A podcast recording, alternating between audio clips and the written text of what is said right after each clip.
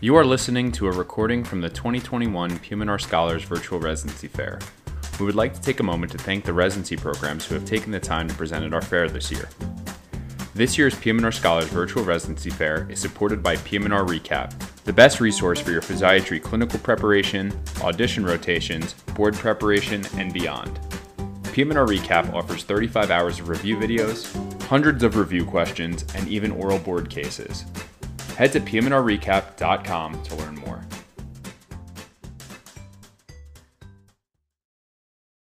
Good evening, everyone. Can, can y'all hear me? Yes. Awesome. Yeah. So my name's uh, George Bolton. I'm one of the administrative. I'm the administrative chief resident at Baylor College of Medicine, and I want to thank PM&R scholars today for giving us the opportunity to speak to you all a little bit more about our residency program. Um, so we're an advanced program. We have eight residents a class. This is uh, the, the past two classes that I graduated, as well as my class that will be graduating this upcoming spring. And so we'll jump right into the presentation, begin with Houston itself, otherwise affectionately known as the Bayou City. I'll admit nobody really gets excited with that nickname, but um, outside of that, Houston truly does have a lot to offer. Um, combined with our relatively low cost of living and that we have no state or local income tax, it's been found to have the highest average starting salaries across the board. Um, and it's also been found to be the most diverse city in the US. Now, I'm sure there's literature out there that shows that other another place might be have these roles instead, but I think at the end of the day, when it comes to affordability and diversity, you really can't go wrong with Houston. Some of that diversity, I think, definitely manifests in the local food fare. So no matter if you like ethnic cuisine or local fare, um, hole in the wall joints versus fancy upscale dining. If there's anything that you're going to do at Baylor across the three years while you're going to while you're here, it's that you're going to eat and you're going to eat good. Actually, this coming week there's something called Houston Restaurant Month, and so that's about hundred of the nicest restaurants in Houston all open up their restaurants for lunch and dinner with set menu prices. So for, residents, this is like our time to shine, where we get to open up our small little checkbooks and like really um, eat at these upscale places and make the most of it. Outside of food itself, though, we have our own museum district, we have a theater district, an incredible amount of public parks. And even though it might be a little hard to believe, especially during the summertime, um, outside of these four months of summer, the rest of the year, the weather here is actually relatively mild and the climate's great to be a part of.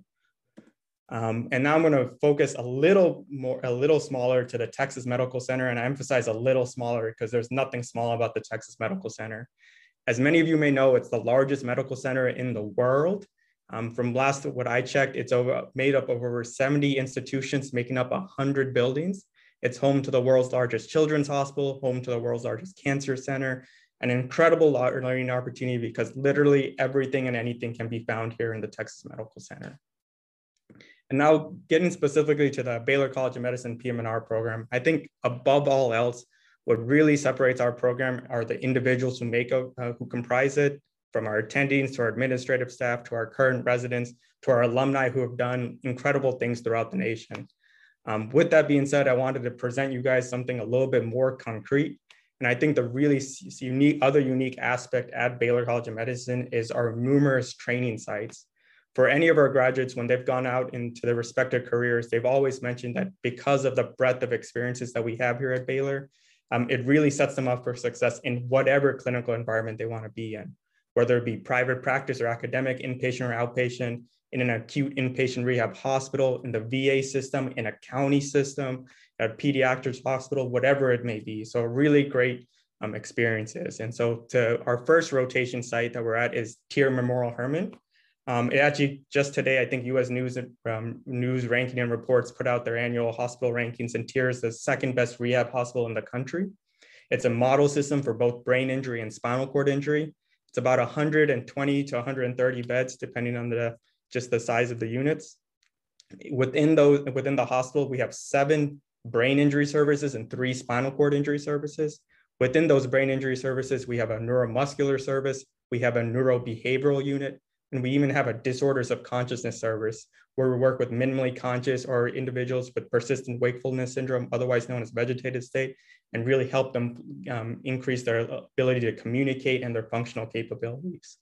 When we're working with this wide, wide variety of patients, we also have an incredible amount of procedures, whether it be ITB trials, um, pump management, um, EMGs and Botox injections, but we also do a lot of phenol chemo denervation.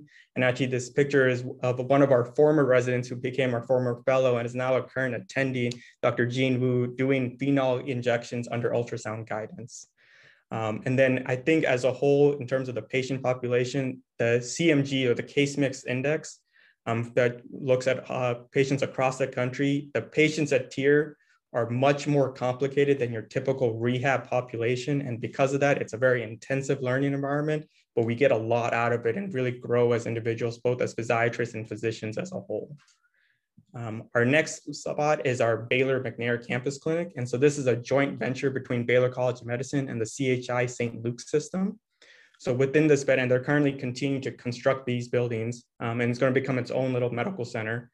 Um, but there's an inpatient rehab here um, where their are done here. Um, this is also for those who are a little bit more academically inclined. One of our attendees research and applications for PRP. So a really incredible learning opportunity. Outside of that, we all have other PM&R clinics such as our P&O and amputee clinic. We have a TBI and SCI follow-up and do EMGs here as well. Um, next on the list is the Baylor St. Luke's Medical Center. This is where um, the CHI St. Luke system was originally placed, and now they're slowly transitioning over to the McNair campus. But the St. Luke's Medical Center itself is almost a thousand beds. There's an incredible amount of orthopedic cases that we do perform consults on, stroke patients, and then Saint, the St. Luke's Medical System is actually home of the Texas Heart Institute. And for those who had know a little bit about medical history, the Texas Heart Institute is where Dr. Denton Cooley did the first artificial hand, heart transplant, where Dr. Michael DeBakey did an incredible number of cardiovascular interventions, where Dr. Bud Frazier did the first LVAD placement, long-term LVAD placement. And so we get a lot of great cardiovascular experience in rehab. And in addition to the plentiful transplant patients that happen here at St. Luke's. And so we have a consult service here that brings them over to the inpatient unit at McNair.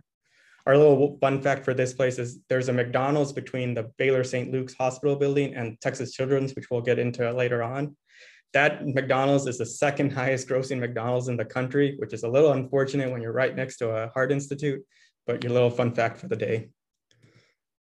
Outside of that, we have our Michael E. DeBakey VA Medical Center. This is the second largest VA hospital in the country. I don't even remember how many beds there is now at this point, but on the PM&R standpoint, we have a general rehab unit, which comprised about 20 beds, both of brain injury and um, orthopedic or um, brain injury, polytrauma, and ortho patients. Um, separate from that, we have a dedicated spinal cord injury unit, which is currently about 40 beds, but it's going undergoing expansion to be about 60 beds. And as a PGY2, you're going to do three months of dedicated VI spinal cord injury. And within that, you get to work with wound care specialists, plastic surgeons, orthopedic surgeons, urologists. Um, and it's an incredible clinic that they have set up there in conjunction with a, um, a spinal cord injury clinic um, so that you get to see these patients on a long-term basis. Um, outside of the spinal cord injury unit themselves, this is where we have another VA MSK um, clinic where we do a lot of our ultrasound guided hip injections as well as uh, knees and shoulders. We have our own EMG clinic. There's a P&O clinic, a wheelchair clinic. So really great experience for a lot of our bread and butter PM&R. Um, after that is Ben Taub Hospital, and this is the main hospital for the Harris Health System, which is the safety net or county health system for all of Houston, Texas. It's a level one trauma center with about 650 beds. Um, here is where we learn a lot about our polytrauma, our burns, our TBI, strokes, spinal cord injury, and amputations. We do a consult service, and our attending here, Dr. Donna Bloodworth, uh, I think she really does go above and beyond because not only do we learn incredible um, foundation of physiatry from her, but she goes into kind of the finances and the business behind medicine. I'm actually currently on this rotation, and just yesterday we were talking about billing and coding and how that actually applies to RVU structures because she really wants to make sure that when we go out there and are looking at contracts and seeing different offers, we know what we're getting and we know what we're worth. And so it's a really great learning opportunity. Part of the Harris Health System, which again, Ben Taub is the main level one trauma hospital for, is a few Harris Health clinics. And so we have two clinics with the Harris Health Clinic. The first one is our Gulfgate Health Center, Within this, we have an amputee clinic, we have a general PM&R clinic, we have a bracing and uh, bracing clinic, a chronic pain clinic, which I think is a unique learning opportunity, um, as well as a spinal cord injury clinic. And then outside of Gulfgate Health Center, we have another clinic called Smith EMG. And that's where we do a lot of our high volume EMGs. And so a month at, at Smith, and you might get easily anywhere from 80 to 100 EMGs performed, both uppers and lowers um, for a variety of cases. I've even done a few ALS rule outs here. And so it's a really great learning opportunity there at the Smith Clinic. Um, then lastly, but certainly not least, is Texas Children's Hospital, which is, um, from what I was last told, the largest uh, pediatric hospital system in the country. Um, at, when I first put this PowerPoint slide together, it was about 970 beds, but then since then, they created another build, building called Legacy Tower. And so Legacy Tower is essentially 15 floors of only ICU patients. And that includes neonatal ICU, PICU, and transitional ICU. So to have a 15 floor building for literally just ICU patients kind of shows the, the scope and the strength of this, the Texas Children's System. Within this, we also have an inpatient unit, which is currently 12 beds, but we'll be expanding to 16 beds soon. We take care of consults across the entire um, hos uh, hospital system. And more than that, we have a pediatric PM&R clinic, um, which is separated from not only general pediatric PM&R, but also spina bifida. We have a brachial plexus clinic. Um, we have a uh, CP clinic, and so really great learning opportunities. We do get to do more Botox injections here and a lot of intrathecal baclofen um, pump management. And in these, in Texas Children's, we also do multidisciplinary clinics where we hold clinics in conjunction with orthopedic surgery and neurosurgery. And we work at seeing patients all at the same time to develop these long-term treatment plans for them. In addition, one of the unique things is we have a gait lab at Texas Children's, and this is where we work in um, getting essentially functional analysis for gait and ambulation. And we, they, it's uh, essentially this whole lab setup where they have lots of cameras and patients go through it and we work with therapy and trying to figure out how we can really improve a patient's gait and ambulation. So a really, really cool learning opportunity. In terms of the curriculum itself, we of course will meet your American Board of PM&R requirements of 12 months of inpatient, 12 months of outpatient. We don't include EMG as an outpatient rotation. So we really try to do maximize your outpatient exposure no matter where you are. Um, within EMGs, everyone will easily get over their 200 experience, uh, requirements, and then you get um, a little bit more exposure to pediatric PM&R here at Baylor, um, as well as get a lot of consult rotations, which you can tailor a little bit to more to your liking. For myself, I'm going, I'm hopefully going into pain medicine. I'm trying to um, influence, uh, ch uh, change my consult experiences to be a little bit more about pain medicine.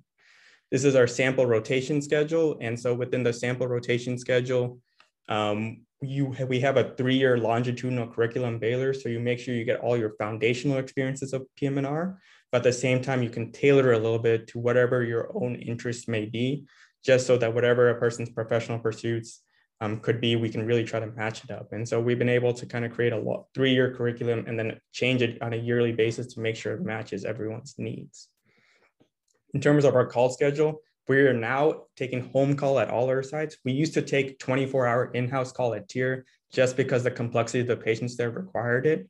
But at TIRR now we have 24 seven hospitalist coverage. So now we've really transitioned to home call at all our sites. We kind of have a graduated system. So you'll take more home call as a PGY2, a little less as a PGY3 and a little less as a PGY4 and so um, overall as a whole it's been we've been it's something that we track across three years. So we make sure that by the time everyone graduates everyone's done the same amount of calls. No one's been adversely affected. And so it's something that we um, make sure that is a, a, point of emphasis for us. And then in terms of our didactic schedule every thursday morning for at least three to four hours we have predicted didactic time I have a counterpart, my academic chief resident, Dr. Michelle Seymour, and she kind of, her and her partner also kind of break down the year in terms of blocks. So we have a brain injury block, a spinal cord injury, MSK, orthotics, EMG, so on and so forth throughout the year. Separate from that, all of our PGY3 residents will do a critical review of the literature.